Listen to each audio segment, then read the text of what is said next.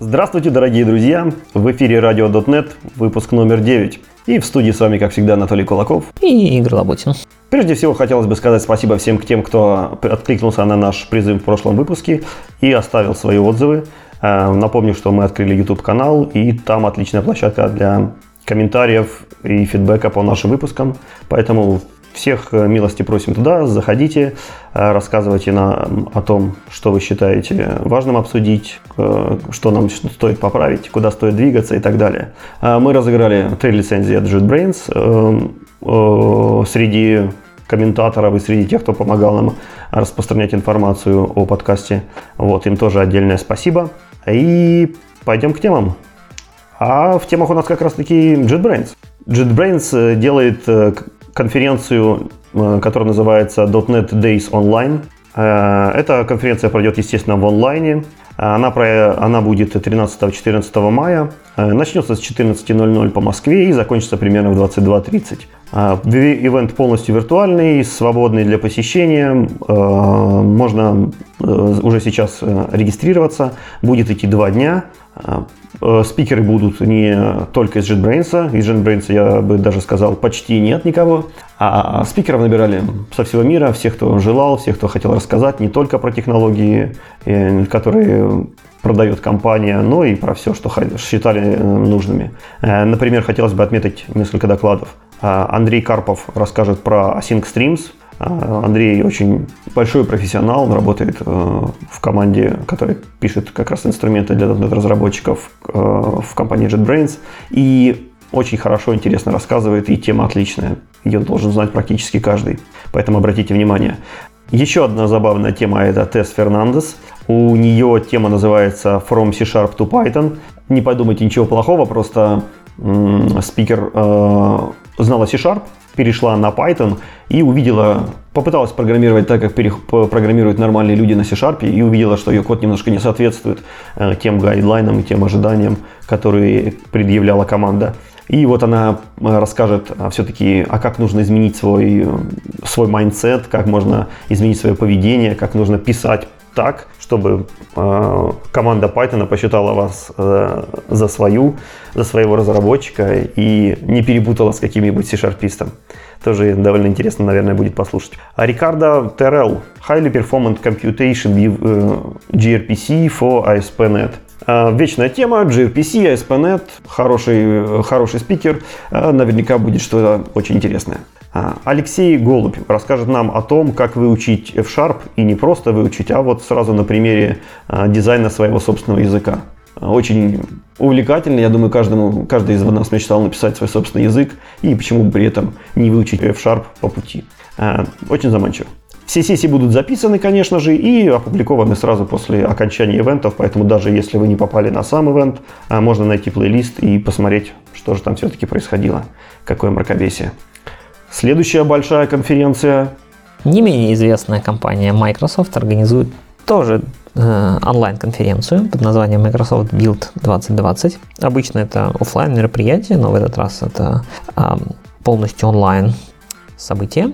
И там э, будут выступать, естественно, топовые спикеры от Microsoft. Откроется все э, выступлением Сатья Наделла. И дальше Скотт Хансельман и остальные будут э, радовать нас э, различными докладами. Все это длится э, два дня, 19-20 мая по американскому времени. Это начнется, то есть это где-то в 6 вечера по Москве 19 мая.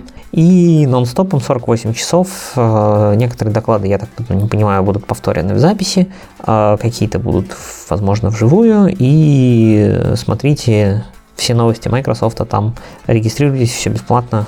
Кроме Хансельмана, там будет, естественно, Сатя Наделла, Мэтт Торгесон, Скотт Гатри, Марк Русинович и много-много других именитых спикеров. Кстати, Хансельман будет еще и на .next. И уж если мы завели э, блок про конференции, нельзя промолчать про .next. Э, он тоже перешел в онлайн. Э, теперь его можно посмотреть с любой точки мира, не отрываясь от стула. Э, что же осталось на месте. На месте, безусловно, остался наш промокод, которым вы можете пользоваться и получить э, скидочку на билет. А также наикрутейшие докладчики, практически все, кто был запланирован изначально. Кстати, можете посмотреть э, или послушать наш э, выпуск про .next, который мы недавно записывали, про питерский .next. Там мы подробно вместе с Андреем Акиншиным прошлись по всем докладам и обсудили, что от чего ожидать. Вот, если вы еще не слышали, вернитесь немножко назад и сделайте это. Нас, безусловно, ждут новый формат выступления. Джугру готовит что-то сверхъестественное. Они пишут свою собственную платформу для вещания, они обучают команду под э, новые какие-то форматы, они закупают оборудование. В общем, они городят там э, какое-то большое интересное техническое месиво в плане форматов. То есть это тоже будет что-то новое, интересное. Мне очень, очень хочется поучаствовать в этом и посмотреть, что же из всего этого получится. А, в онлайне будет, соответственно, не только .next, в онлайне будут все остальные конференции весеннего, так скажем, сезона от Jugru э, Group. И вы можете посмотреть все 8 конференций по цене обычного одного офлайн билета. Так что приходите, смотрите, обучайтесь не только .NET, но .next, конечно, мы постараемся сделать как можно более крутым. Продлится все это 4 дня, с 15 по 18 июня, блоками по 4-5 часов, чтобы не сильно устать и иметь возможность сделать что-то параллельно в эти дни. Самое главное, это, конечно, нетворкинг. Постараемся сделать, чтобы это было интересно. Сообщество .NET.ru, как всегда, готовит свой собственный трекс. Там будут много очень неофициальных, неформальных э, общений, дискуссий, докладчиков и докладов Поэтому тоже помните про скрытую возможность. Э, там будет интересно. Мы попытаемся найти, опять же, вписаться в новый, в новый формат и найти какую-то интересную струю. Итак, пойдем дальше. Наконец-то серьезная тема. Source-генераторы. Уж чего-чего мы больше всего ждали с самых первых релизов .NET фреймворка, под мы я имею в виду себя, так это нормальных генераторов кода. И вот какое-то просветление вдали у нас появляется. Э, Microsoft анонсировала превью source генераторов. Давайте по порядочку. Что такое source-генераторы? Это специальный инструмент, который позволяет вам динамически добавлять э, какие-то участки кода, какие-то классы, методы, атрибуты, интерфейсы, что-то еще в ваш процесс в момент компиляции. Мы уже э, имели какие-то прототипы, когда только Roslyn стартовал. У Microsoft был интересный вброс, э, но тогда source-генераторы были, были задизайнены с какими-то новыми ключевыми словами. Там, если кто-то помнит, типа replace, и original, еще что-то. В общем, для этого при, необходимо было менять сам язык. То есть вводились какие-то новые термины, новые keyword ы. А новая версия source-генераторов полностью лишена этого недостатка. То есть язык остается тот же, ничего менять не нужно. Они просто легко и ненавязчиво встраиваются в pipeline э, самого Roslyn а. Давайте я вкратце расскажу вообще, как это происходит, чтобы понимать, что вообще происходит. То есть это полностью фича компилятора, никак не связанная с э, языком. Э, когда вы запускаете компилятор, он первым делом начинает, запускает степ, который называется Source Generation. Этот степ находит все source-генераторы, которые зарегистрированы в вашем проекте, подает им на вход семантическую и синтаксическую модель, ту же самую, которую используют Roslyn анализаторы сейчас. Эти генераторы э, генерируют э, C-Sharp файлы, которые подают э, на выход своей работы. Также эти генераторы могут сообщить о неких диагностиках, э, они могут доступаться к существующим моделям, они могут доступаться к существующим файлам проекта и на основании этого производить какие-то новые классы, производить какие-то новые методы. Все генераторы запускаются параллельно, на вход им подается одно и то же синтаксическое дерево. Невозможно на выходе принять какой-то output от другого генератора. Это специально сделано для того, чтобы не впасть в какую-то рекурсию, чтобы как генератор не генерил э, специальные атрибуты, которые нужно загенерить другим генератором или даже самим собой. Э, в, на вход генератора может, могут поступать не только C-Sharp файлы, но и какие-то там дополнительные файлы моделек, например, XML, JSON. И после того, как генераторы закончили свою работу, весь output они отдают обратно компилятору. Output сейчас может быть только в виде C-Sharp файлов, ничего кроме. И э, компилятор добавляет файлы, полученные от генераторов, э, в основной ваш проект и продолжает компиляцию. Это все абсолютно прозрачно для пользователя, то есть никаких дополнительных там файлов, естественно, на диске у вас не появится. Это все происходит в памяти и пока там и остается. Важно заметить, что текущий вариант source-генераторов принципиально не поддерживает изменения кода.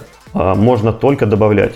Это сделано специально для того, чтобы выполнение вашей программы было интуитивным. То есть нельзя сделать так, что вы подключаете какой-то генератор, и вдруг поведение программы меняется на полностью противоположное. И это невозможно ни отдебажить, ни понять, почему так происходит, ничего в этом духе.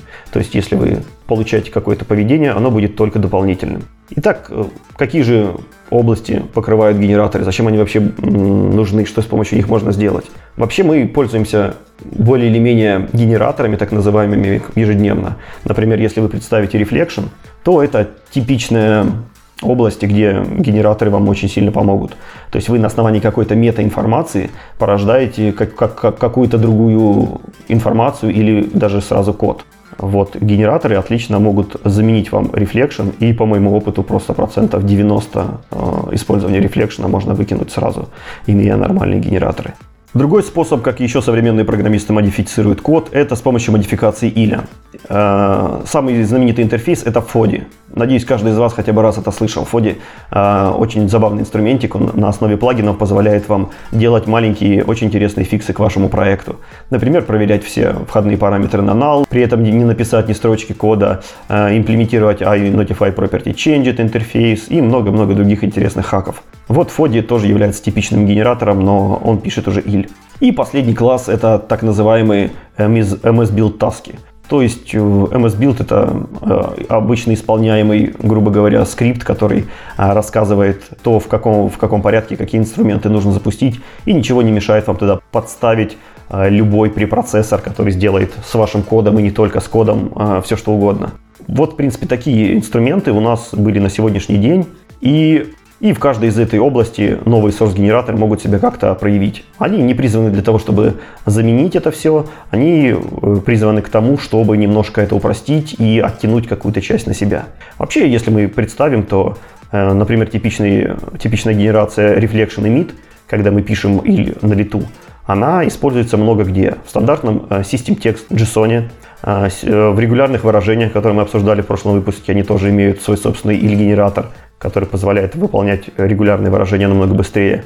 И даже в ASP.NET Core э, для того, чтобы строить роутинги и находить правильные оптимальные пути э, на ваши контроллеры. В DAPF используется, э, используется Reflection Emit. И все это делает затруднительным другую очень интересную технологию, которая называется Ahead of Time Compilation потому что все вот эти рефлекшенные миты, они ее практически убивают, и она с ними очень плохо дружит.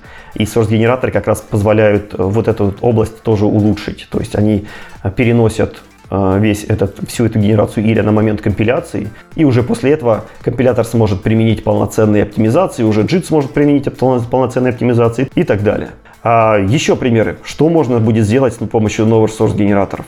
Например, Например, если вы задумаетесь, то на каждом старте вашего ASP.NET приложения а, фреймворк сканирует все ваши контроллеры, парсит все ваши роуты, строит какую-то таблицу маршрутизации, находит зависимости в переменных, пытается их как-то отвалидировать, э, input модель, пытается как-то проанализировать output модель, чтобы составить по ней свагер и выдать это в виде контракта наружу. Вот, то есть происходит очень много действий, и все эти действия, естественно, делаются на рефлекшене. Вот все это можно сделать э, на source-генераторах. Потому что все контроллеры, которые у вас есть в программе, они вам известны на момент компиляции. Все роутинги у них прописаны, все типы и входные параметры у них есть. Достаточно это всего лишь навсего проанализировать один раз на момент компиляции, сгенерировать правильный код, который связывает это все вместе, и у вас время э, поднятия вашего ASP.NET фреймворка э, в разы сокращается, потому что ему больше не нужно делать вот этого сканирования.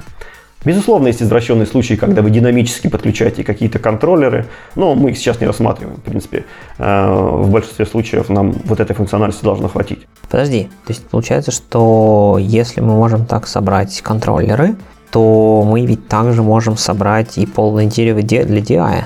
Именно так. DI это тоже э, процесс, который есть практически в любом современном приложении и который каждый раз на старте вашей системы начинает строить контейнеры, начинает резолвить зависимости, начинает подставлять туда какие-то непонятные конфигурации. И все это происходит в фронтайме с помощью рефлекшена. И это одна из первых вещей, которая поддается полной замене а, с помощью source-генератора. Полный ты не получится, я могу что-то написать в конфиге, Да, безусловно, полная замена это я немножко преувеличил, просто э, я объясню, мы пользуемся вот этой техникой э, source-генерации для, э, для составления контейнеров, для других интересных вещей, мы пользуемся уже давно, и э, на практике получается так, что если вы себя ограничиваете и бьете по рукам, когда пытаетесь протянуть в DI-контейнер какое-то извращение и придержитесь там простых правил, которые элементарно покрывают абсолютно все ваши требования, если вы немножко задумаетесь, то тогда, возможно, без всяких проблем, без всяких сюрпризов полностью заменя, э, заменять DI-контейнер, то есть полностью делать composition root э, во время компиляции, без единой строчки рефлекшена. Ага, прикольно. Прикольно. А еще можно, наверное, тогда будет не размечать ну, ты уже упомянул сериализацию, по большому счету. Да, сериализация тоже всегда везде участвует, ей всегда, нужно, ей всегда нужен reflection. И, опять же, очень глупо сделать сериализатор, который будет reflection обходить все поля, потом как-то через reflection это все считывать, записывать и так далее, если это можно просто-напросто сгенерить оберточку, как это, например, делает да, старый э, XML serializer. Он в памяти делает, сгенерит сборочку, где строго типизированные типы считаются с приятностью с приятно типизированным XML. Вот это можно делать точно так же, только для любого формата под ваши собственные классы. И наверняка это тоже один из генераторов, который появится просто в первые дни. Ну, я так понимаю, что любой уважающий себя сериализатор делает все-таки какой-то там reflection emit, чтобы код был э, адаптирован к тому, что ты реально сериализуешь. И честного рефлекшена мало кто обходит, кроме каких-то, возможно, edge-кейсов, где по-другому никак. Ну, вообще звучит прикольно, что можно погенерить кучу кода, но если ты говоришь, что нельзя менять текущий код, то как вот эти вот ну, то есть, хорошо, мне source генератор сможет сгенерить, например, какой-то новый класс. А как я тогда в момент написания кода, пока мне еще этот класс не сгенерили, узнаю, что он там есть, что он будет, как мне вообще обращаться к тому классу, который еще не сгенерили?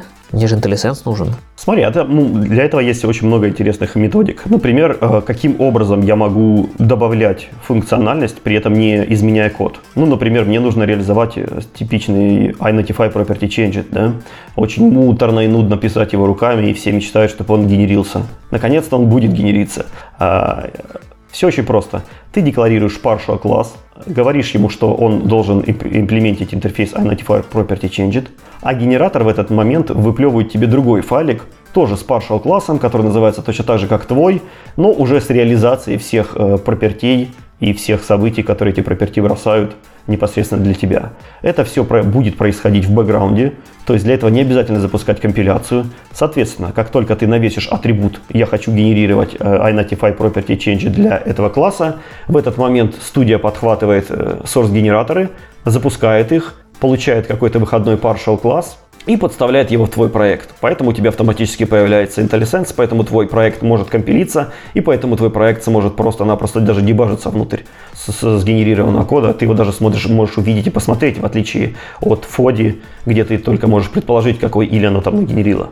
То есть это получается, по сути, то же самое, что VPF там design time build, когда у тебя ты добавляешь на VPF формочку там какой-нибудь контрол, и у тебя тут же образуется, соответственно, там переменная класса, поле класса для этого контрола. Да, да, именно так. Здесь ты просто добавляешь атрибуты, у тебя мгновенно образуются дополнительные какие-то классы, какие-то методы и так далее. Прикольно. Звучит вообще супер. Еще из интересных примеров, это мы можем немножко приблизиться к F-Sharp э, Type провайдерам. Очень знаменитая тема. Многие платформы о ней мечтают. Безусловно, полностью мы заменить ее не сможем, но много интересных фишек мы оттуда украдем обязательно. Э, и, например, в враперы для э, интеропа с другими языками, там C, C++, тоже часто приходится писать какие-то очень банальные, но очень нужные враперы, которые помогают передавать типы из одного языка в другой. Обычно их генерят с помощью каких-то сторонних толзов, а это можно генерить в момент компиляции, то есть у вас не разъедется ничего, никто ничего не забудет. А вместе с э, этой темой уже вышли в качестве примеров э, такие генераторы, как, например, э, генерация строго типизированных сеттингов из XML файла, то есть все вы себе наверняка представляете XML конфиг, там записаны у вас какие-то флаги, у них есть какие-то значения, и считывать вам их приходится обычными строчками. Строчками считывать это, естественно, плохо. Вы всегда можете опечататься, переименовать, еще что-то. Гораздо приятнее было бы, если бы взять этот XML файл и сгенерить строго типизированный класс с полями, с типами, с проверками и с автоматической конвертацией, и просто-напросто получать на вход этот уже класс. А раньше мы это делали руками, теперь генератор сможет для вас прочитать этот XML-файл, сделать для вас строго типизированный класс с настройками и засунуть его в какой-нибудь iOptions от Microsoft. Звучит довольно-таки интересно. Э, дальше пример, который у нас есть, это, естественно, Identify Property Changed, э, имплементация этого интерфейса, потому что это был один из самых востребованных заявок э, у Microsoft в бэклоге.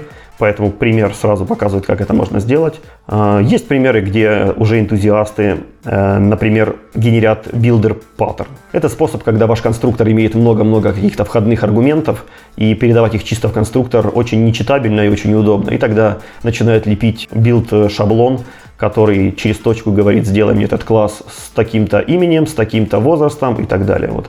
Теперь эти классы можно не писать вручную, их можно элементарно сгенерить. Очень интересная тема – это генерация интерфейса по классу. Есть у нас, конечно, такой bad, bad practice, когда у класса есть всего-навсего один интерфейс, и обычно оправдывается тем, что этот интерфейс нужен для моков в тестах. Мы сейчас не будем рассуждать, э, хорошо это или плохо, но, например, если вам это нужно, э, вы можете на своем классике навесить атрибуты, сказать, что все публичные свойства и методы этого класса пусть автоматически сгенерятся в интерфейсик. И вам уже не нужно в двух местах бегать, поправлять сигнатуры, или в двух местах не забывать проставлять атрибуты, или еще что-то в этом духе. Как только вы поменяете свой класс, а, генератор автоматически актуализирует вот этот интерфейс, который вы используете в тестах для моков. Слушай, вообще прям, прям звучит очень вкусно. А распространяться все это будет как аналайзеры родлиновские, то есть NuGet, package? Да, команда Действительно, команда хочет сделать это максимально близким, похоже на аналайзеры, и одним из артефактов такого подхода в том, что э, это будет э, обычные NuGet пакеты. То есть вы можете установить любой э, артефакт из NuGet репозитория, он подключится в ваш проект, он будет версионироваться, обновляться, запускаться и так далее. То есть это очень удобно. Э, и получается, что какие-нибудь библиотеки сейчас же стало популярным, там какой-нибудь, не знаю, NUnit или XUnit э, генерит помимо основного пакета а пакет с аналайзерами для этого проекта будет также, видимо, пакет там с, с полезными source-генераторами, например. Да, да. Да, наверняка что-то типа того и должно происходить. То есть каждая библиотека может с собой таскать какие-то полезные для нее не только анализаторы, но и генераторы. Хорошо. Слушай, звучит все это очень вкусно, но наверняка есть какие-то недостатки. Я понимаю, что все это очень ранняя стадия, и все 20 раз может поменяться, но обычно, насколько я знаю, текущие майкрософтские дизайны, они обычно очень трепетно относятся к описанию и плюсов, и минусов. Есть ли у нас какие-то минусы уже заранее известные? Да, безусловно, минусы есть. Прежде всего, это отсутствие какого- какого-то подхода к шаблонизации, к темплейтингу. То есть, э, если вы хоть раз писали анализаторы или видели, как это происходит, анализ самого, э, самого синтаксического дерева, он не очень тривиальный. Для того, чтобы на выходе там сгенерить вам э, пару строчек C-Sharp, вам может вполне понадобиться написать около 100 строчек кода в терминах синтаксического дерева. То есть это мы остаемся по-прежнему синтаксическими деревьями, деревьями пока никаких улучшений э, или квазицитирования к нам не пришло. Здесь же минус в том, что у нас нет ну, шаблонов никаких. То есть на выходе мы, э, мы должны сгенерить C-Sharp файл. Настоящий текстовый, то есть это тип string. Но никаких шаблонизаторов готовых, которые в этом нам помогут, нет. То есть мы должны или конкатенетить строчку, или вызывать там string builder, или ident provider, ну или подключать какой-нибудь внешний сторонний шаблонизатор это тоже, в принципе, можно отнести к минусам. А дальше, как я уже упоминал, на выходе могут быть только C-Sharp файлы. Довольно-таки странно, потому что если мы возьмем текущие генераторы, то очень частым use case является, например, сгенерить э, TypeScript файл, который отражает ту же самую модель, которая у вас объявлена в C-Sharp файле, например. Ну или сгенерить э, Swagger файл, то есть то описание, которое Swagger тоже достает через Reflection на момент старта вашего приложения тоже его вполне можно сгенерить генераторами, если бы была возможность возвращать не только C-Sharp output, а любой произвольный. Безусловно, никто из генераторов вам не запрещает обратиться непосредственно к диску и на диске поменять все файлы, на диске сходить в базу данных и оттуда там считать какую-то схему. Но все-таки хотелось более какого-то цивилизованного подхода. Также нет э, модификации, и это одно из самых громких э, воев на GitHub стоит, особенно от любителей АОПа, Те, кто любит размахивать cutting edge консерном и решать с помощью него свои, все свои проблемы, вот они сейчас очень сильно негодуют и пытаются как-то Microsoft зарулить в эту сторону, но а, команда стоит на своем и говорит, что это будет очень э, неинтуитивно, очень страшно, и мы сильно-сильно не хотим в эту, ну, в эту сторону лезть, поэтому вряд ли. Дальше нет поддержки большого .NET фреймворка и пока не планируется. То есть э, команда сосредоточилась полностью на именно на Core, на .NET 5, и большой фреймворк не планируется. Ну и это очень-очень раннее, раннее превью. Сейчас, например, даже не работает а, подтягивание студии автоматически IntelliSense, то есть после генерации вам придется перезакрыть студию для того, чтобы она подхватила те файлы, которые были сгенерированы. Вот. Ну, безусловно, это уйдет в одно из новых альф, но все же очень раннее превью, поэтому мало статей, мало документации, мало тулзов, но зато очень большие интересные перспективы у этого инструмента. И здесь же нельзя умолчать о способе, который позволяет вам э, все эти минусы устранить. Ну, практически все. Люди, которые э, хотят генерации, люди, которые давно мечтают о генерации, э, такие как я, они давно уже смотрят и используют э, такой подход, как T4. T4 это инструмент, который появился, скорее всего, с самых первых версий .NET. Он поддерживается во всех студиях, в которых только возможно, и во всех языках, в которых только есть. Он безумно древний, и в этом плане это плюс. А, какие можно выделить у него характеристики? У него есть отличный э, темплейт-движок. Наверное, если э, сравнивать его с современными какими-то веб-движками, или если неискушенный пользователь там первый раз на него посмотрит, он впадет в ужас. Но если разобраться буквально 15 минут, то движок вполне предсказуем. T4 поддерживается прекрасно решарпером, то есть это специальный синтаксис этого темплейт-движка. Можно на нем творить очень интересные и прекрасные вещи. Также у него уже э, довольно зрелая инфраструктура. Мы имеем огромное количество документации, курсов, каких-то примеров, вспомогательных библиотек и так далее. То есть у вас никогда не станет какой-то проблемы загуглить ответ на любой, любой тупик, с которым вы столкнулись. Еще интересная фишка, которая пока не прослеживается у будущих генераторов, это в том, что T4 можно настроить, чтобы он запускал свою генерацию э, в, э, по требованию и в момент компиляции. Я объясню, что такое по требованию. Часто очень T4 используют, например, чтобы сходить в базу данных, считать оттуда какие-то таблички и по этим табличкам сделать модель в виде вашего C-Sharp кода на каждую компиляцию ходить в базу данных э, абсолютно не нужно. Это излишне, это долго, это тратятся ресурсы, и это никому не нужно, потому что модель в базе данных меняется довольно-таки редко. Поэтому вы можете зайти внутрь T4 файла, нажать пере, э, кнопочку «Перегенерить», он в этот именно момент перегенерится и все. Или вы можете нажать в студии кнопочку «Перегенерить все T4 файлы» а также на build -сервере, чтобы без всяких сюрпризов T4 а, файлы можно перегенерять всегда, если он билдится в какой-нибудь CI-окружении.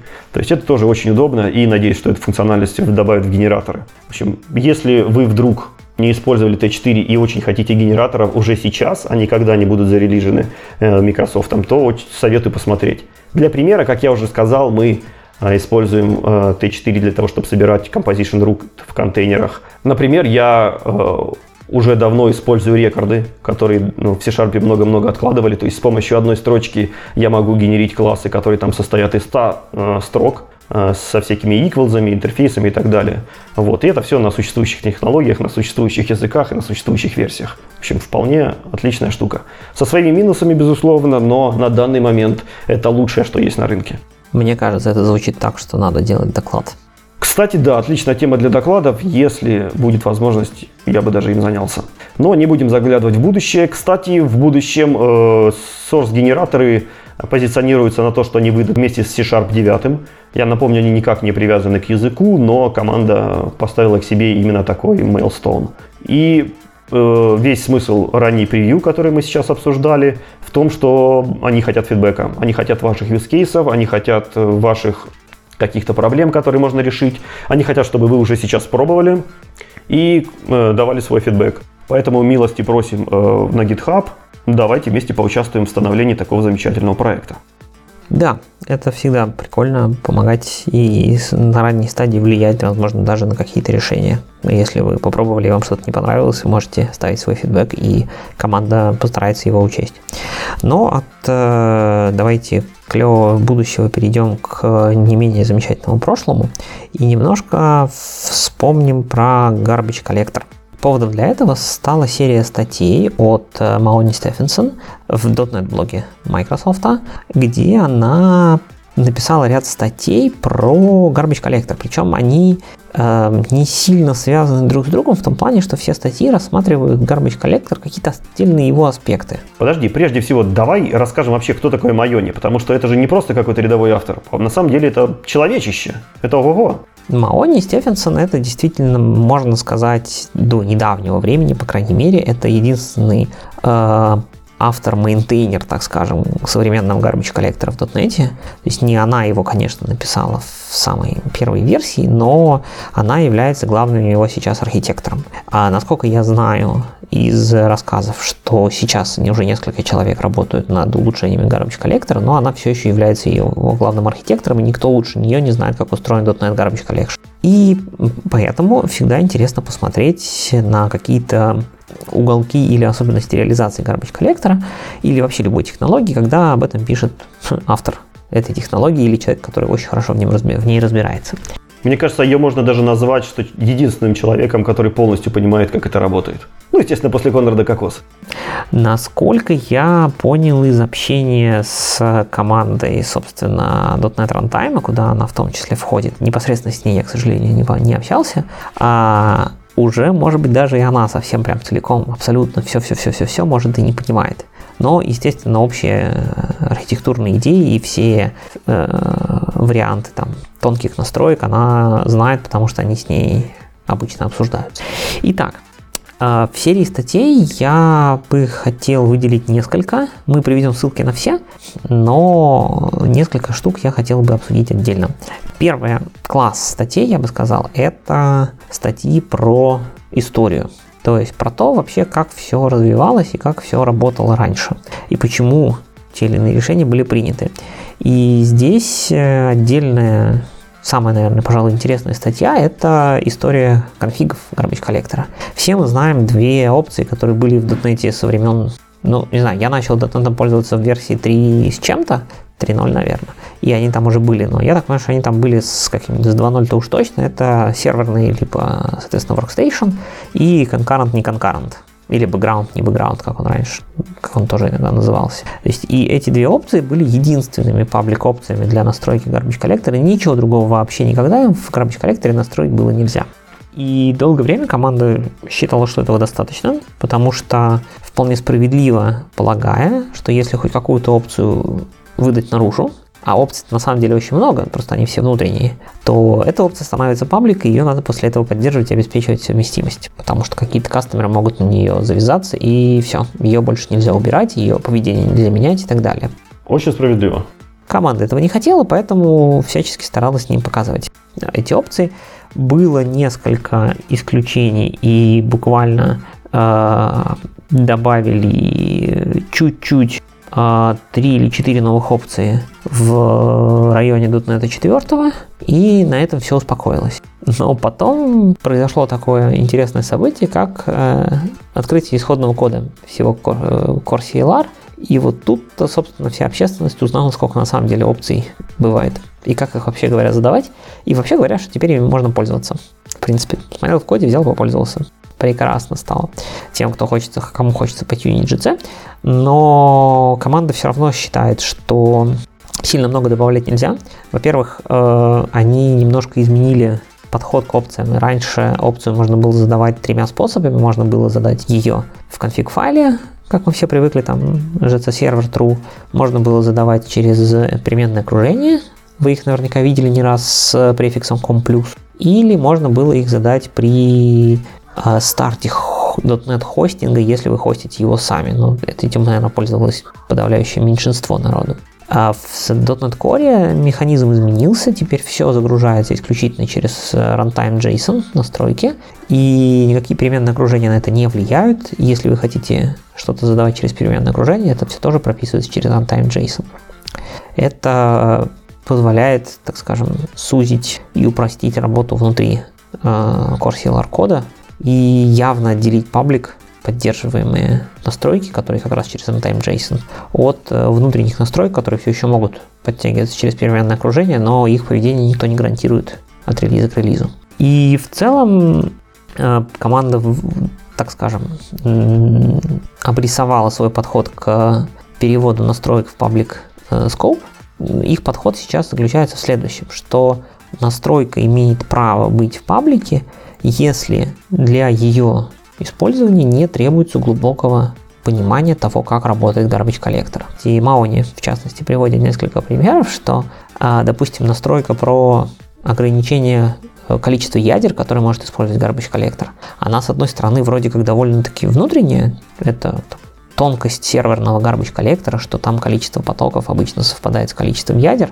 но с другой стороны, если вы пишете высокопроизводительный код и у вас сильно многоядерная машина, там 32 ядра, 64 ядра или больше, то в принципе вам не обязательно знать garbage коллектор, вам просто хочется сказать, что вот это приложение не должно сильно использовать все ядра, и вы таким образом ограничиваете. Или, допустим, garbage коллектору можно сказать, а, когда он будет считать, что у вас очень сильно занята память. Это выдается чиселка в процентах, и если ваш процесс потребляет всего ничего, там 2-3 гигабайта памяти и крутится на машинке с 64 гигабайтами, то дефолтная настройка 90% начнет срабатывать, когда в системе останется 6 гигабайт свободной памяти, что для вашего процесса вообще выше крыши, но garbage коллектор вашего процесса будет считать, что все плохо и у вас очень мало памяти. Это все тюнится теперь, и такие настройки будут в паблике. Все остальные пока не будут, и несмотря на то, что часть настроек команда выставила таки наружу, для определенных заказчиков они сейчас будут, возможно, стремиться к тому, чтобы их обратно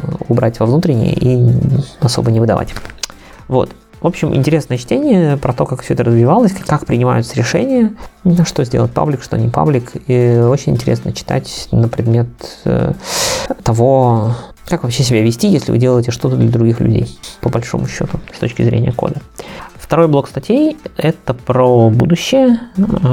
Мы, например, знаем такой процесс, как финализация, где один поток потихонечку разгребает очередь финализации и выполняет код финализаторов и окончательно уничтожает объекты. Э, Все хорошо, но есть э, некоторые команды, в том числе внутри Microsoft, которые очень активно используют финализацию, и объектов этих становится очень много, и, соответственно, хотелось бы, чтобы эта работа был, делалась быстрее. У команды Core CLR есть планы сделать финализацию распараллеливаемой, и сделать это более чем одним потоком. Это пока планы, но вот есть некоторые рассуждения на тему, когда это может пригодиться, как это может быть реализовано. Такие планы читать интересно. Вторая вещь э, про будущее, которую хотелось бы подчеркнуть, это э, область, так скажем, работы с памятью в .NET, которая производится через класс GC то есть это обычно каким-то образом вручную полученная память, которую нужно либо запинить руками, либо э, получить какие-нибудь слабые ссылки, либо есть еще вариант э, слабой ссылки с э, оживлением или возрождением Weak Reference Track Resurrection. И кроме того, на самом деле, помимо четырех типов GC-хендлов, которые видны в обычном разработчике .NET, внутри есть еще несколько, которые используются исключительно внутри .NET. Так вот, э, в современном мире все эти GC-хендлы э, есть нагрузки, под которыми их количество довольно сильно растет. Но, к сожалению, нормальных средств для диагностики конкретно вокруг этого э, аспекта работы с памятью почти практически нету. Поэтому Маони, соответственно, написал статью, как это все правильно диагностировать. А кроме того, э, что они сейчас предполагают сделать, чтобы сделать диагностику легче. И, наконец, самый для меня, наверное, интересный а, блок статей – это Performance Infrastructure или Performance Diagnostics. А, потому что я так понимаю, что это основная ее работа, одна из основных работ, это диагностировать различные проблемы заказчиков, когда приходят заказчики, в том числе внутренние, со словами «у меня тут все тормозит, garbage коллектор работает неправильно, кушает кучу процессорного времени», или, как она пишет, иногда приходят просто со словами «вот э, dump из perfview, посмотрите, все ли у нас хорошо с garbage коллектором». И тут вступает в дело тулинг, который, надо сказать, с одной стороны весьма развит, с другой стороны не вполне развит. понятно, что на Windows у нас есть э, ETW, подсистема для сбора э, диагностической информации.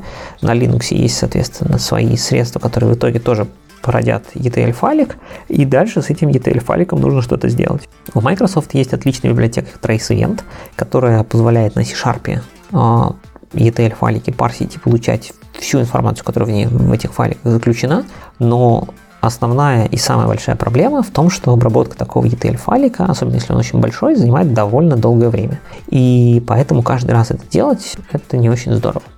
В результате команда подумала и заиспользовала такой, как мне показалось, не очень стандартный инструмент для диагностики .NET э, проблем с памятью. Это Jupyter Notebooks питончиковые. Соответственно, у них есть... Э, это все за open source. Неужели здесь машин ленинг провели с этими дата-сайентистами, что ли?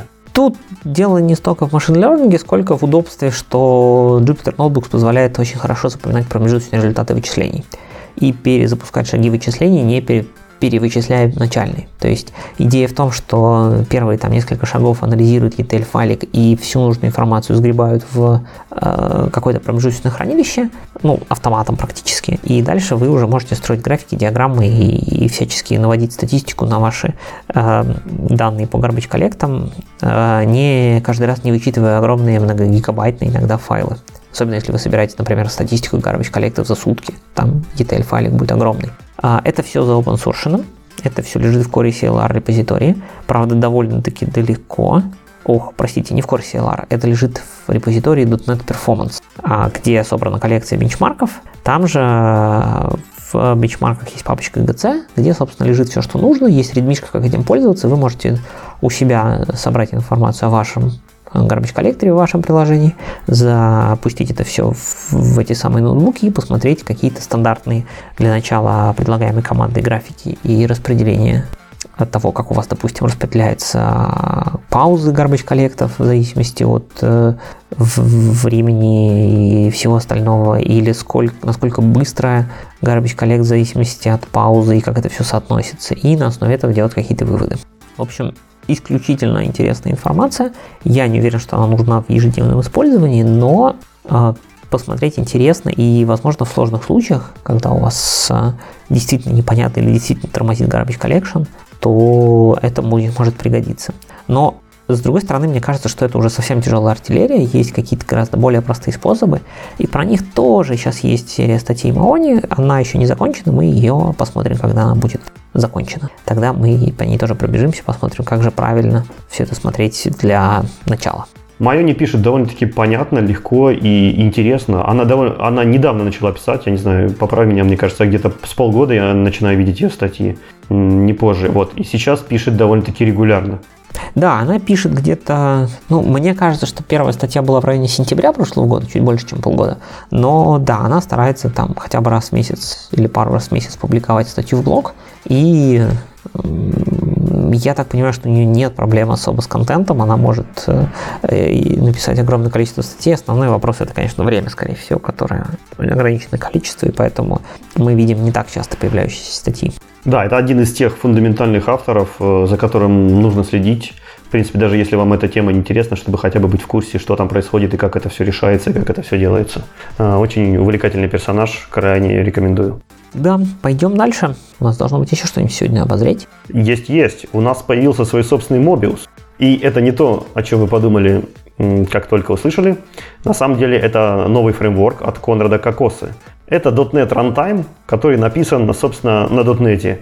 Такой довольно неинтересная связка, необычная и странная. Ну, в принципе, все связки, которыми занимается Конрад Кокоса. Для чего это может быть нужно? А, во-первых, по словам автора, это для research а и для всяких экспериментов. Потому что если мы будем иметь свой собственный runtime, который написан на понятном нам языке, каждый человек сможет там разобраться и сможет проэкспериментировать с какими-нибудь алгоритмами garbage collector а или JIT а например. А также для изучения. Очень интересно изучать то, как работает runtime.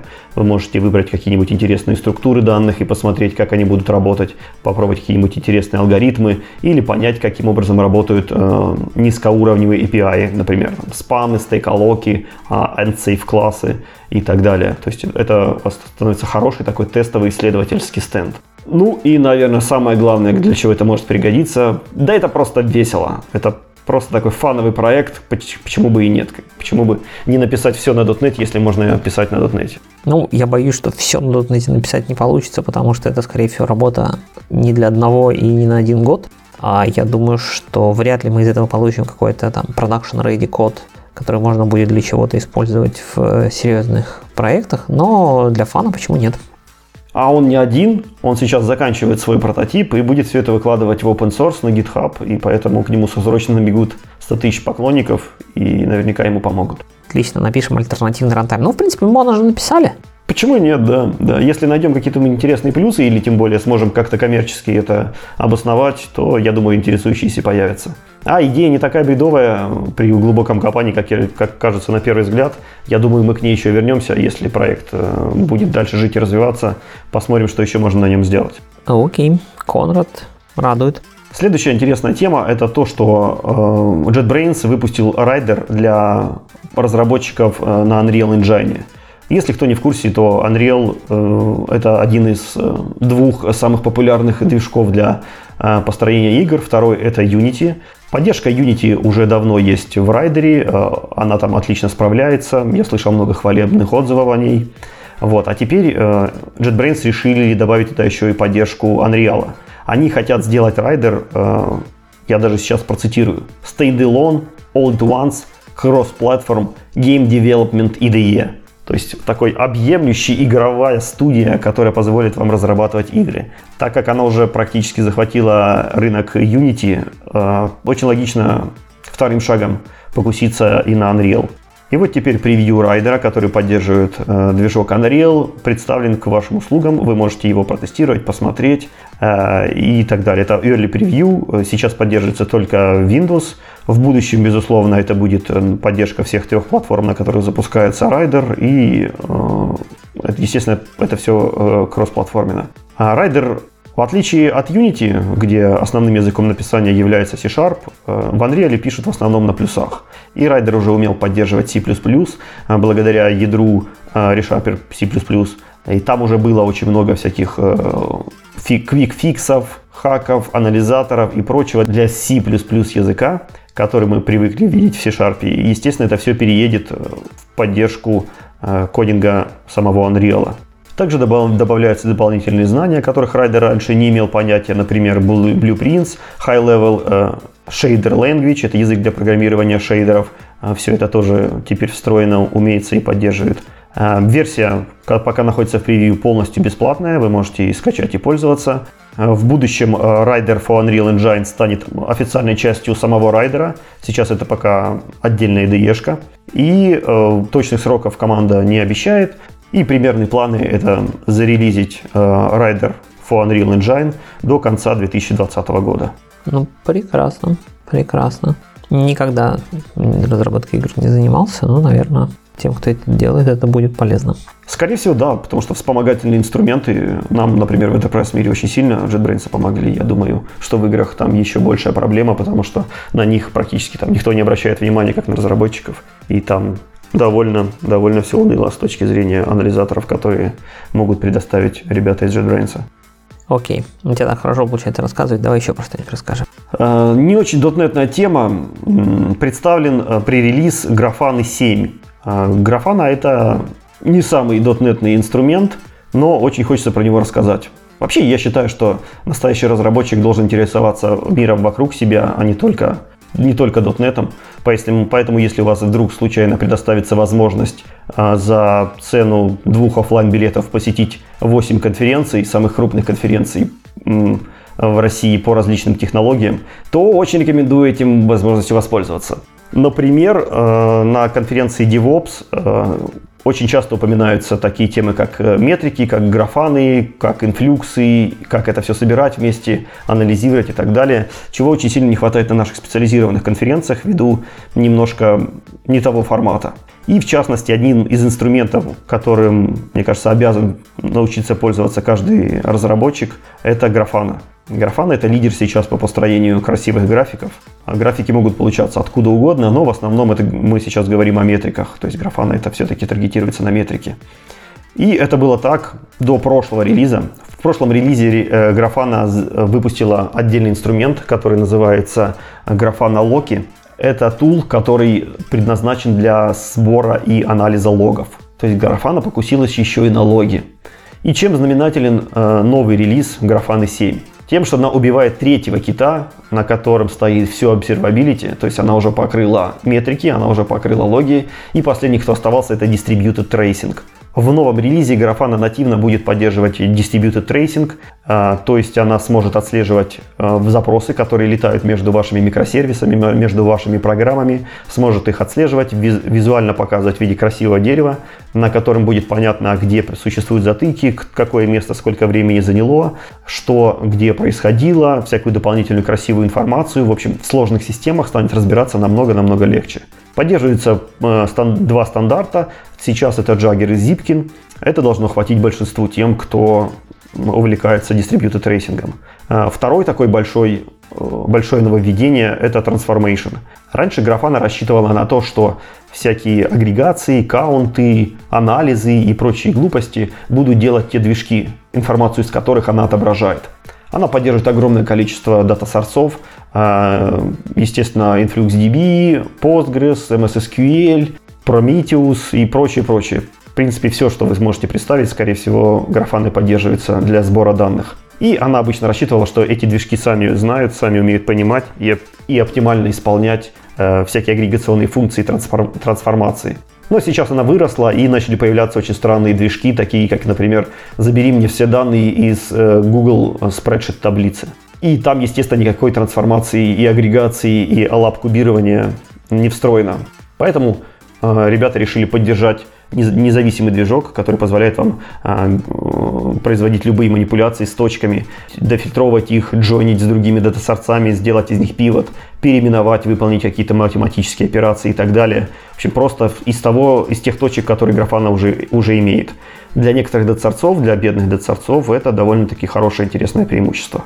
На остальном я останавливаться не буду. Если вам интересно, почитайте по ссылке. Там без, опять переделали э, редактор UI интерфейса. Он стал еще более понятным, более гибким и более красивым. Ну, вообще графана довольно интуитивная, поэтому не бойтесь, если вы раньше ни, ни с этим ни с чем не сталкивались. А, можно буквально открыть демки, потыкать, посмотреть, натравить на ваши текущие данные и уже получить море фана. Звучит прям здорово. Да. На .NEXT же был разговор про графану, ты как раз доклад делал. Вот, но, пожалуй, это, наверное, единственное упоминание было такого рода на .NET. Да, я пытался вставить полезный инструмент хоть как-то в .NET тематику. Надеюсь, что у меня получилось, чтобы кто-то обратил на нее внимание. Но мне кажется, надо, надо больше, надо еще больше про это говорить, надо еще больше про это рассказывать. Окей. Посмотрим. А, последняя, наверное, на сегодня тема – это очередная новинка от Microsoft. Microsoft а, всячески а, поддерживают мир open source и тем интереснее следить за тем, что там происходит. А они анонсировали разработку нового я сначала думал, что просто реверс прокси, то есть то, что Microsoft решил написать там замену Nginx или еще чему-то, но нет. А, они начали новый проект, который называется YARP. Соответственно, YARP это YARP Reverse Proxy. То есть, но это не непосредственно там приложение или что-то, это набор библиотек, который позволяет вам написать reverse proxy э, более просто.